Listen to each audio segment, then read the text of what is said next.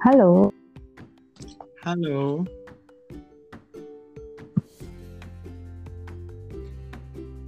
Selamat sore Kak Ade. Sore, Miss Jen, apa kabar? Kabar luar biasa.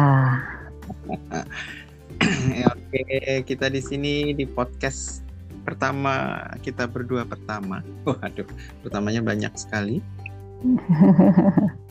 Oke Kak. Apa yang akan kita diskusikan sore hari ini Kak Ade? Nah, yang kita diskusikan sebetulnya uh, ini hari ini adalah Hari Remaja Internasional. Nah, gitu. Kita pemuda atau remaja ya di tanggal 12, tapi kita sebut remaja aja ya. Oke. Okay. Nah, mendiskusikan itu Mm-mm. di buat teman-teman pendengar podcast yang mulia nanti. Oke. Nah, eh sebentar nih biar jadi teman-teman juga nih yang belum tahu tentang eh, Miss Jen. Nah, Miss Jen adalah teman sekaligus apa ya mentor dan juga Oh. ini dari dulu ya Miss Hmm. Tina. Nah itu sebelumnya bisa kenalin dulu nggak? Apa pokoknya eh, ceritain deh tentang Miss Jen Oke. tentang perkenalan kita gimana gitu. Biar Oke. teman eh, yang denger podcast juga tahu nih gitu. Silakan Oke. Miss Jen. Thank you Kak Ade. Teman-teman podcast dari Be Kreatif. Terima kasih sudah bergabung dan terima kasih Kak Ade sudah mengizinkan untuk saya terlibat dalam edisi perdana, episode perdana tepatnya dari podcast Kak Ade. Nama saya Jentina. Saya saat ini berdomisili di Kota Denpasar. Telah 19 tahun berkecimpung di dunia pendidikan terutama untuk eh, pende- eh, penyandang kebutuhan khusus special need dengan berbagai macam eh, aspeknya ya.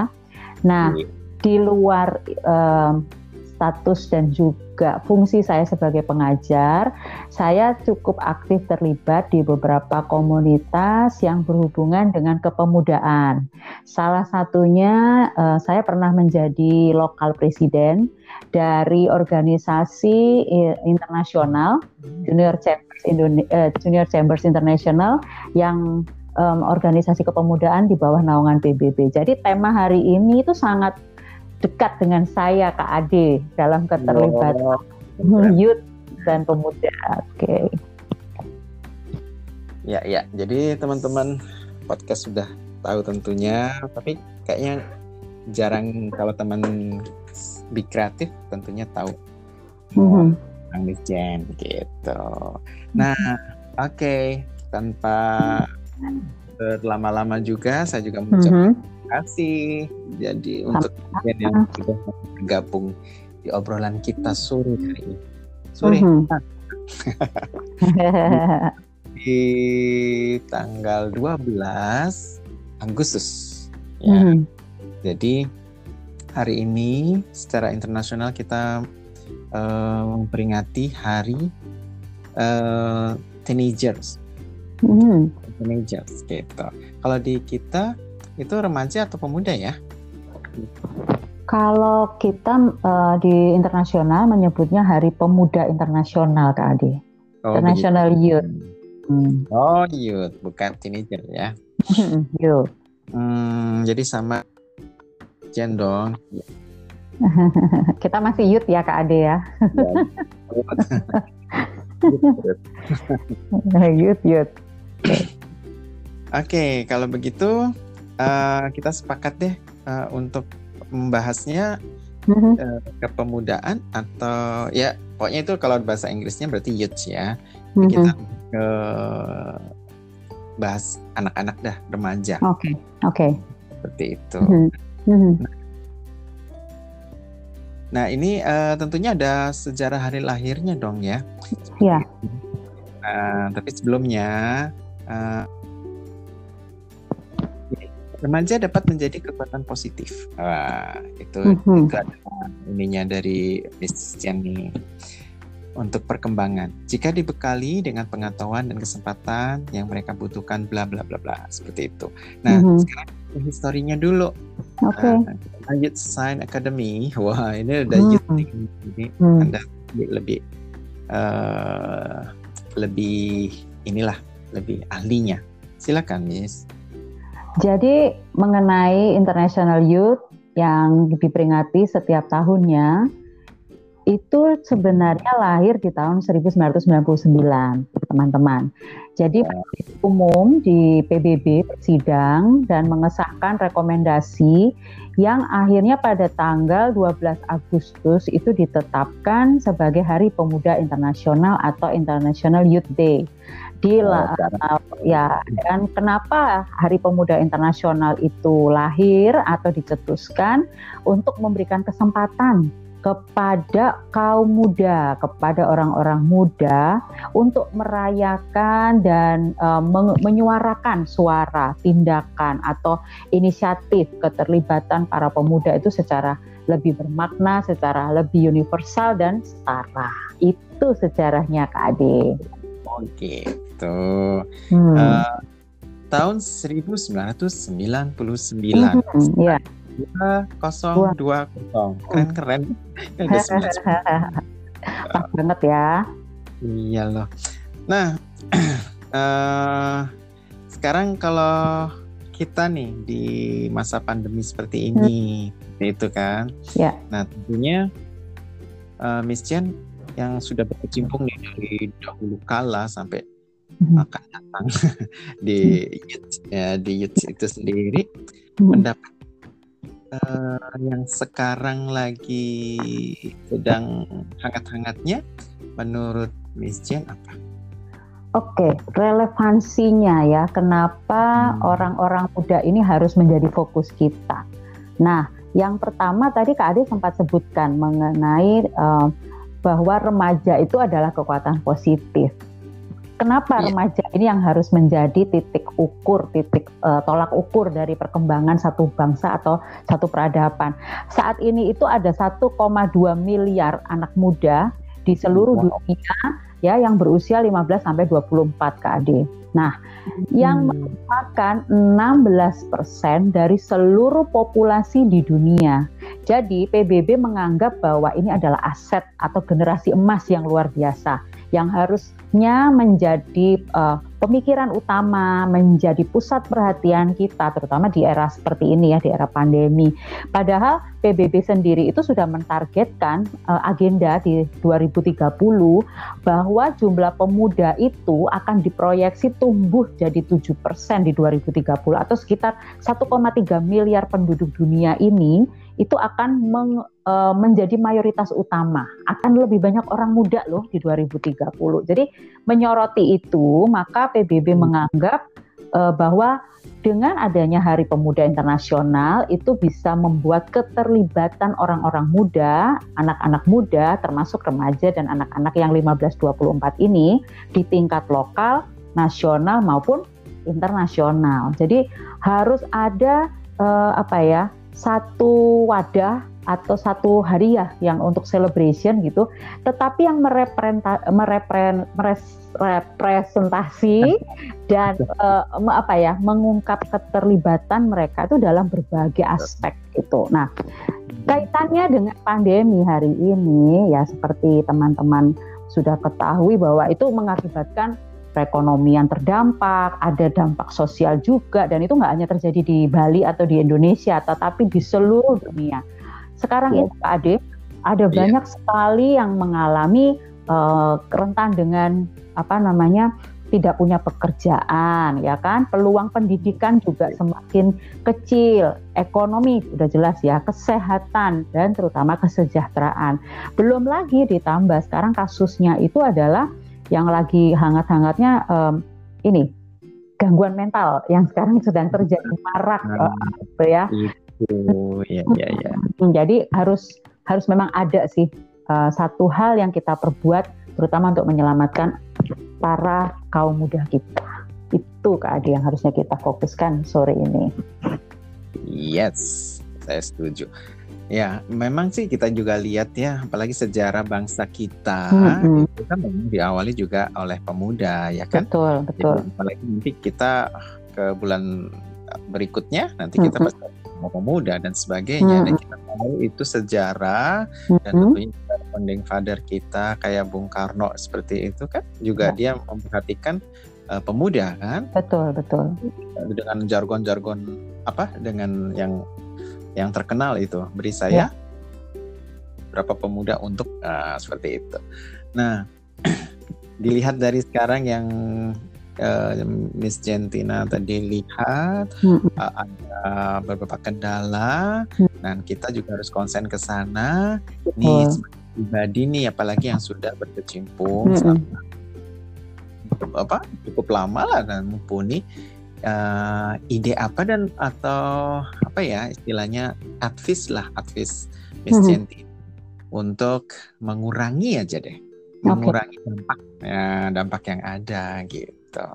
Yang seperti tadi kan pastinya gangguan mental itu Ha, apalagi pemuda kan? Aduh Betul. kalau pemuda uh, gampang emosi dan sebagainya seperti itu mungkin kan. Oke, silakan Miss Jen Oke, jadi sebetulnya waktu pandemi ini mulai terjadi di sekitar bulan Maret ya di Indonesia terutama, itu a- saya pribadi melihatnya itu ada tiga fase Kak Ade. Fase yang pertama itu itu fase ketakutan. Semua orang bingung harus Hmm, bagaimana dan Betul. itu harus sekali ya terutama pada an- teman-teman muda kita, anak-anak kita yang saat ini ada di dunia pendidikan. Nah, kemudian ini bergulir dan setelah fase fase pertama ini sudah bisa dilalui, itu biasanya kita akan masuk kepada fase kita sudah mulai bisa membaca situasi dan kondisi. Jadi stresnya, ketakutannya sudah mulai menurun tuh. Nah, masuk di masuk di fase gitu ya, tapi masih ada loh yang yang nggak lolos di fase pertama nih Kak Ade. Nah, Oh, di, di fase kedua itu sebetulnya orang sudah mulai bisa menganalisa. Nah, fase yang ketiga, nah ini sebetulnya yang harusnya sudah terjadi, yaitu fase ber- bertumbuh, di mana setiap orang yang sudah aware, tapi sudah mulai tahu saya harus melakukan apa. Nah, kaitannya dengan Hari Pemuda atau Hari Remaja ya saat ini. em, menurut data itu saat ini ada 191 negara di seluruh dunia ya yang 91 persen siswanya. Atau itu kalau di skala itu sekitar 1,5 miliar anak-anak itu tidak bersekolah. Bayangkan segitu banyaknya ya. Nah sekarang para eh, eh, para siswa ini nggak- dalam Mem- artian di rumah tidak sekolah secara beneran nih atau tidak Tidak. sekolah beneran. Tidak sekolah beneran Kak Ade. Banyak. Nah, jadi para siswa ini menghadapi gangguan ya. E, kemudian durasinya beda-beda. Ada yang ke pembelajaran, ada yang ke akses nutrisi. Akibatnya juga e, ke tingkat kelulusan. Penutupan sekolah-sekolah itu sendiri itu juga pasti lebih banyak berdampak buat siswa atau anak-anak kita yang ekonominya dalam kondisi yang sangat kurang. Kemudian yang siswa di tempat-tempat yang tanpa akses internet yang stabil tuh kan. Belum lagi anak-anak yang mengandalkan bantuan dari sekolah untuk pemenuhan gizi dan kesehatan. Nah, yang paling genting lagi itu justru ke anak-anak kebutuhan khusus juga, terutama anak-anak perempuan gitu ya dan wanita. Jadi kalau mau di- dikaitkan dengan apa yang terjadi hari ini, yang sedang dan harusnya kita lakukan mendorong teman-teman muda kita yang kreatif ya, yang eh, pasti punya sejuta lebih inovasi itu untuk mulai berpikir Betul. apa apa yang harus bisa kita kembangkan. Jadi nggak nggak mengeluh terus gitu loh, tapi untuk meringankan situasi itu harus ada kontinuitas dalam pembelajaran, dalam mempromosikan solusi teknologi. Jadi solusinya pun nggak cuma ke- eh, apa ya saling berlomba untuk bisa aplikasi ABCD gitu, tetapi bagaimana kita bisa mengakses edukasi ini untuk sekolah. Kemudian bagaimana kita bisa dengan mudah mengakses eh, kesempatan kerja baru meskipun kita kerja dari rumah ya otomatis pakai daring dan teknologi. Kemudian bagaimana juga ketika kita tidak punya akses atau sangat minim dengan akses internet, solusi apa yang bisa kita tawarkan? Nah, pesan saya sebetulnya hari ini ya Kak Ade itu untuk teman-teman muda, ayo kita mulai meninggalkan tadi itu mindset ketakutan. Kita sudah harus mulai lebih maju satu langkah lagi untuk menjadi lebih aware. Kemudian maju lagi satu langkah untuk bertumbuh. Nah, apa saja yang saat ini sedang terjadi? Mari kita cari solusinya gitu. Nah, ada ada beberapa rekomendasi ya. Yang pertama adalah bagaimana kita bisa menyediakan jaminan kesehatan secara universal kepada semua orang muda. Jadi teman-teman yang hari ini bilang aku stres, aku nggak tahu harus ngapain, oke? Okay? Nah, ada banyak hal yang bisa dikerjakan. Saya terus terang kemarin itu ikut uh, beberapa aplikasi yang cukup menenangkan sih Kak Ade. Jadi uh, memang lebih banyak lagi fokuskan untuk ini ya healing diri sendiri dulu. Saya ikut meditasi juga loh, kemudian juga Hmm, kemudian juga harus berfokus kepada bagaimana kita mempromosikan informasi kesehatan. Saya sendiri pribadi mengurangi membaca atau hal-hal uh, yang negatif. Saya lebih banyak mem memproduksi atau mendengarkan, melihat, membaca gitu ya, hal-hal yang lebih positif itu untuk mengisi uh, ya jasmani dan rohani gitu. Nah terus meningkatkan uh, kesehatan, kemudian bagaimana mengembangkan kewirausahaan. Ikuti pelatihan tuh banyak banyak sekarang yang gratis pun banyak. Jadi ya. iya banyak banget Kak Ade. Justru saya melihatnya gini loh. Mari kita melihat sisi positif daripada sisi negatif dari pandemi. Lihatlah bahwa dulu kalau kita mau ikut webinar, pelatihan macam-macam tuh mahal sekali kan dan oh. kurang hmm, kurang bisa dijangkau karena harus pergi ke Jakarta misalnya buat kita yang di Bali. Nah, tapi iya. hari ini bahkan beberapa uh, sekitar sebulan yang lalu saya ikut konferensi untuk sekolah rumah tingkat internasional tiga kak Ade dan semua pun dibayangkan gitu loh. Jadi kesempatan untuk kita menjadi lebih terampil, menjadi lebih banyak tahu itu besar sekali sebetulnya. Kemudian bagaimana penyampaian tentang informasi pendidikan. Nah, salah satunya yang saya ingatkan tuh tentang itu loh, tentang zona kuning, zona hijau yang saat nah, itu nah, boleh tatap muka. Jadi kalau yang belum, yang belum tahu itu dan tidak mau tahu itu. Padahal informasinya banyak loh Kak Adi. Termasuk ketika men menteri menyampaikan itu pasti lewatnya YouTube. Nah banyak orang tua yang tidak tidak mengakses. Nah, tugas kita sebetulnya orang-orang muda yang yang berkecimpung juga di dunia pendidikan untuk menginformasikan itu kepada para orang tua dan publik umum. Seperti hari ini Kak Ade ada adakan episode podcast ini juga termasuk edukasi kan? Buat iya betul. Makanya juga nanti kita uh, tularkan nih Miss. Apa? Hmm. semangat. Nah, semangat yang positif yang seperti Miss uh, Gentina tadi utarakan. Jadi betul. kita kita uh, berdamai deh dengan keadaan diri kita yes, sendiri betul. mulai dari kita sendiri. Dan kita tadi uh, setuju deh dengan Miss Gentina tadi. Kita memproduksi melakukan apa yang selama hmm. Uh, positif ya yang selama ini kita lakukan positif dan terus positif. Jangan deh yang negatif seperti iya, itu. Iya benar sekali. Jadi jadi lebih banyak promosikan hal-hal yang itu sifatnya inovasi oleh pemuda Betul. untuk bagaimana kita bisa mengelola semua dampak yang kita alami. Dan juga yang paling penting adalah menghormati, memajukan, melindungi manusia. Hak kaum muda termasuk hak tanpa diskriminasi itu poinnya oh, Kak Ade.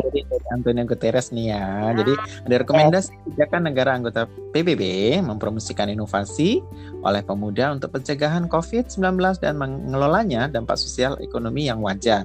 Menghormati hmm. kemajukan dan melindungi manusia, hak kaum muda termasuk hak untuk tanpa diskriminasi. Nah, yes. Nah, terus yang ditutup nih sama Antonio Guterres. Saya menyerukan kepada para pemimpin dan orang dewasa di mana pun untuk melakukan segala kemungkinan agar kaum muda dunia dapat menikmati kehidupan yang aman, bermartabat, dan berkesempatan serta berkontribusi secara maksimal dari potensi besar mereka. Antonio yes. Guterres.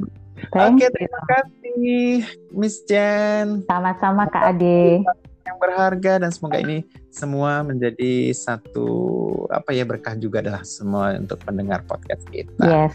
Selamat petang, selamat hari Pemuda Internasional untuk kita semua dan terutama terima kasih sebesar-besarnya untuk Miss Centina dengan segala positif pink dan apa ya pembakar ya, api semangat tadi. Oke, tetap sehat. Ya, semangat Thank sehat. you. Sampai jumpa semuanya. jumpa. Terima kasih. Salam sehat, semangat terus.